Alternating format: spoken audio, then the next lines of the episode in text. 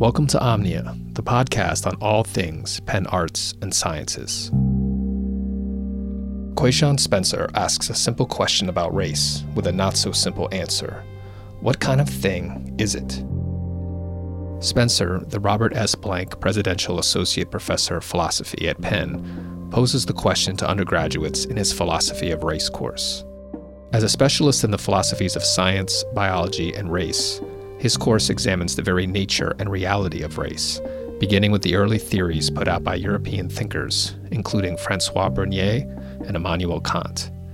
Kant's 18th century essay, Of the Different Human Races, provided a scientific definition of race that would influence a long tradition of scholars using science to reinforce negative racial stereotypes, a tradition that Spencer's course investigates alongside more contemporary philosophical, social, and political questions about race and racism. Professor Spencer began thinking about these questions himself while an undergrad at Cornell University. He originally thought he'd pursue a career in medicine, but a philosophy class changed his academic trajectory. I was training to be an MD PhD.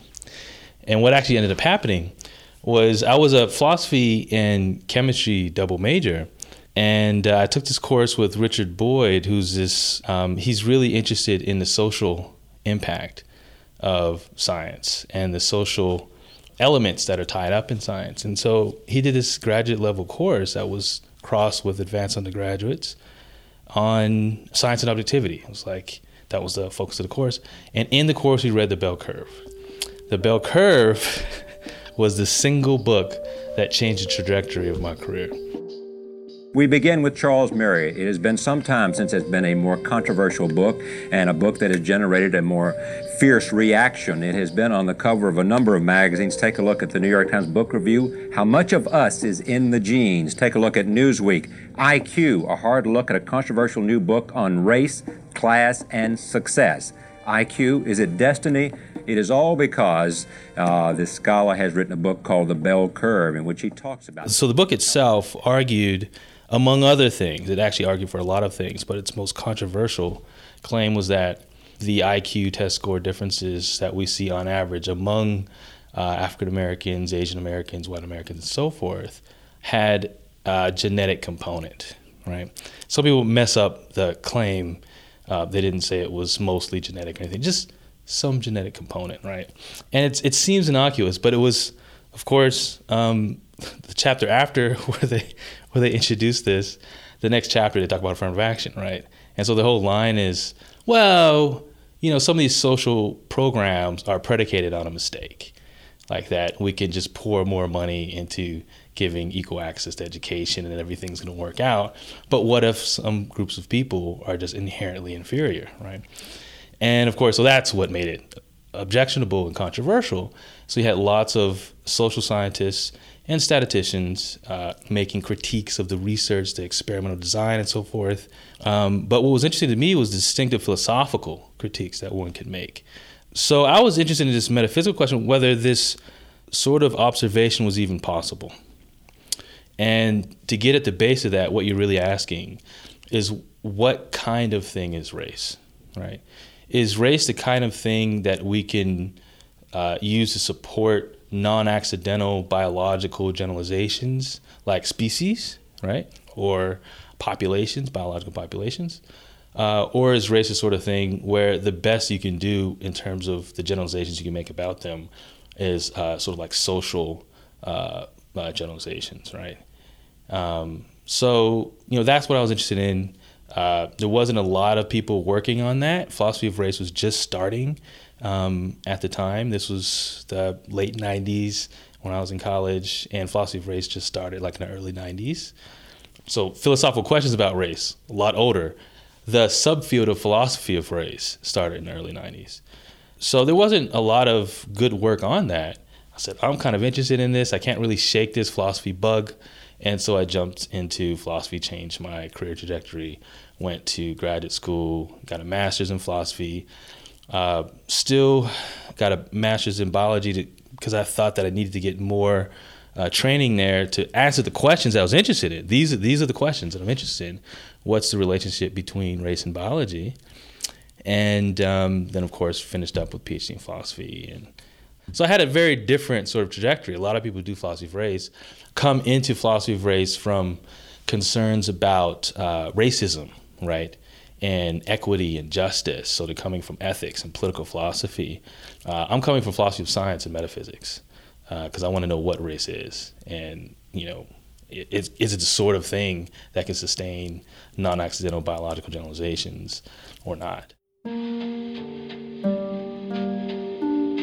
Professor Spencer's course, Philosophy of Race, is an introductory class for philosophy majors, but welcomes undergraduates from any field of study.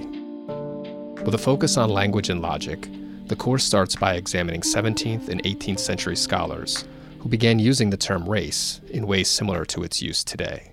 The idea of the course was to sort of teach it in a distinctive way that is analytic philosophy, uh, where we focus on language and logic, arguments, things like that.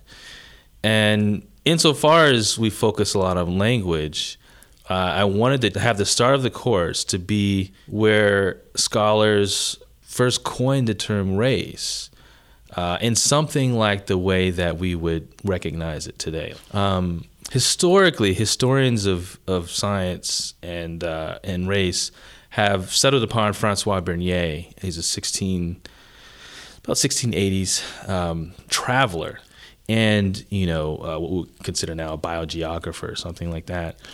And uh, his paper was called "A nouvelle division de la Terre," so a new division of Earth. It was French uh, in a French journal, the first international journal of science. Um, so here you have the first international journal of science, uh, published in the 17th century, and within the first 20 years of the first issue, uh, you have a paper on race.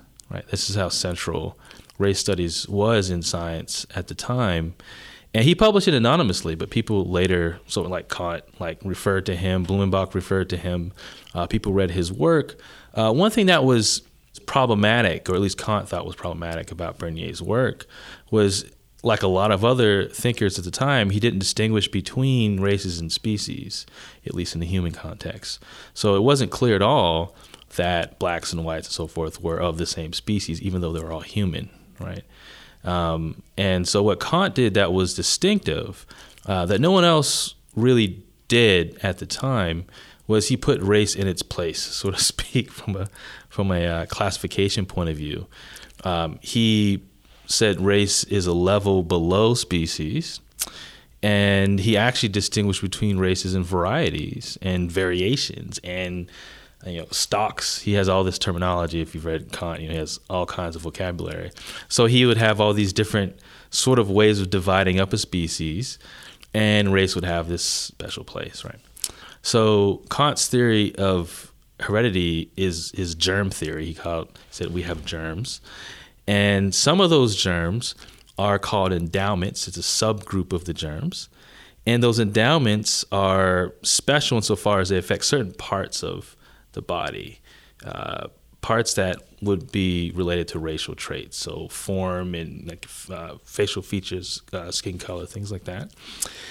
These were for Kant only affected by the climate and the sun, right? So I mean, now already already you're thinking it's like okay, so you can have parts of your body that can you know are affected by something that's inherited in you, and that altogether is influenced by the climate.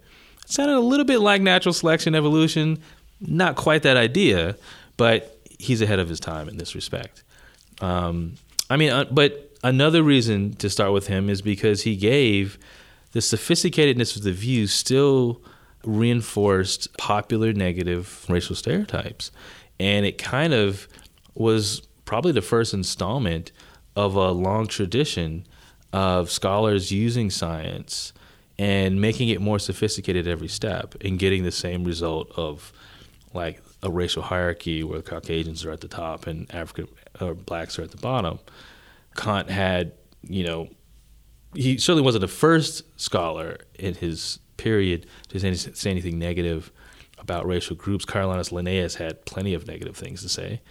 Um, but he regimented it in a way such that, oh, now it's like compelling because it's all part of this system that was thoughtfully put together, and you can you can actually t- tie some of these character traits to the germs that were inherited uh, from previous generations was part of the theory. So um, it's just interesting, I think, for the students uh, to see how the system was put together by none other than one of the most famous philosophers in European philosophy. Um, of course, that was no contradiction for Kant, which is a surprise for some students because uh, what it takes to be part of the human species is different from what it takes to be part of the moral community of humanity for Kant. Um, so you could absolutely satisfy the biological properties, which is just successful fertile reproduction for Kant, to be part of the human species. But actually, if you if you were unfortunately born into a certain race, then you would have these fixed character traits that would preclude you from being part of the moral community because there are character traits that would ensure that you wouldn't have the mental capacity to participate in the sorts of things that would make you a moral agent for Kant. And this was not like fringe scholarship. This was mainstream stuff. And it just gets worse as you go up in the 1800s and uh, you start studying folks like Samuel Morton. Uh, he was a Philadelphian, he was a Penn alum. He was one of the first like proponents of craniometry. It was a, a method of quantifying uh, mental differences uh, which was part of this other movement called phrenology, which was using uh, skulls and things to make inferences about mental uh, capacities. You know, it was he was doing mainstream science. It was he was one of the most famous scientists in the United States at the time, 1800s, and we have his collection of skulls at Penn Museum. So uh, that's one of the field trips we do. We go right over to Penn Museum, and we look at uh, his sample of different race people that he worked on. And um, then we keep marching out. Oh, well, oh, of course, we get tie into a little bit of the politics at the time because Morton's work was used to say annex various states. Uh, like this was the science that you could use to justify slavery, right? Uh, so this is actually one of the reasons that Texas, uh, there were some politicians involved in the annexation of Texas, and uh, they cited Morton, right? So the science, you can't just ignore the science. It's all connected in the history of race and racism. With a foundation in these early writings on race, Spencer's class examines more contemporary theories, many of which emerge from what's called philosophy of race, a subfield of analytic philosophy that's practiced by other types of philosophers as well. When philosophy of race came on the scene, there was influenced a lot by analytic philosophy uh, in that tradition of, of European philosophy. There's a lot of attention paid to language and logic. And so folks started getting really careful about language.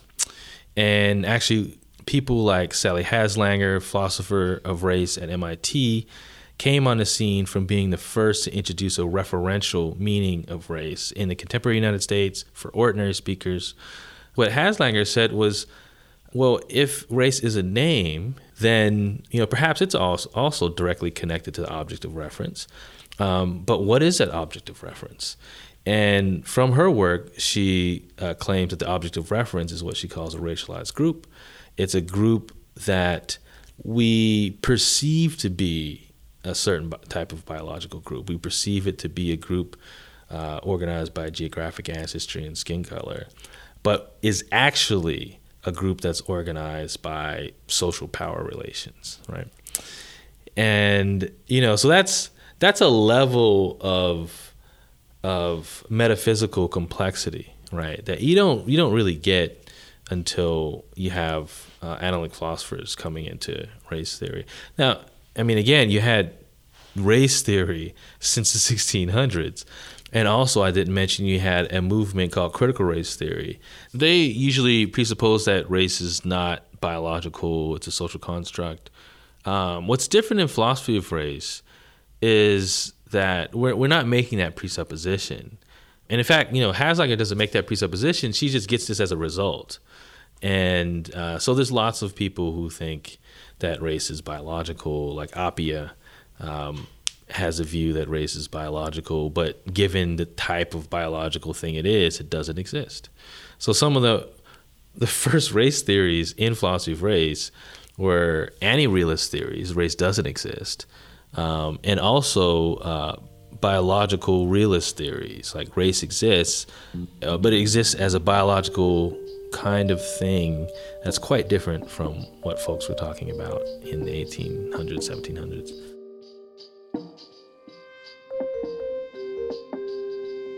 In the past few decades, the study of human genetics has provided evidence that challenges the idea that different races of humans are biologically separate and distinct.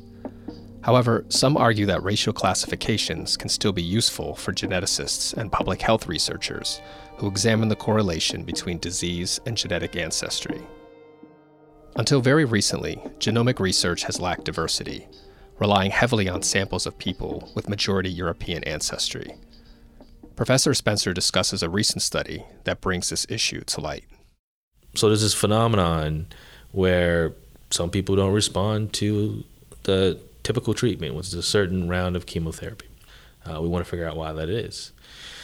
The standard sort of way you would figure that out is something called a genome-wide association study, which is where you get a sample of human genomes, you know, presumably people who have the disease, people who don't, and you're trying to find correlations between certain uh, DNA sequences and risk of having the disease.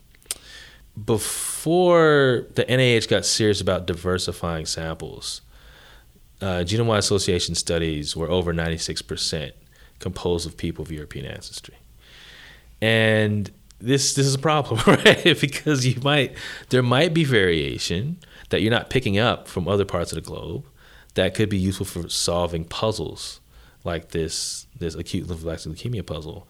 Now, so what they did in this study was they had higher sample sizes of people from these other four continental populations. And in particular, they had people with lots of Native American ancestry. Uh, so these are uh, Mexican Americans, in addition to people who are members of registered tribes, right? And so, because they had the sample size that was high enough, they're able to actually detect two alleles, non coding. These are just nucleotide residues uh, that were linked to parts of the genome that obviously had an impact on how you respond to chemotherapy. And um, this was linked to people with at least 10% Native American ancestry, right? And so there you have something interesting coming along for the ride with the ancestry in one of these racial groups.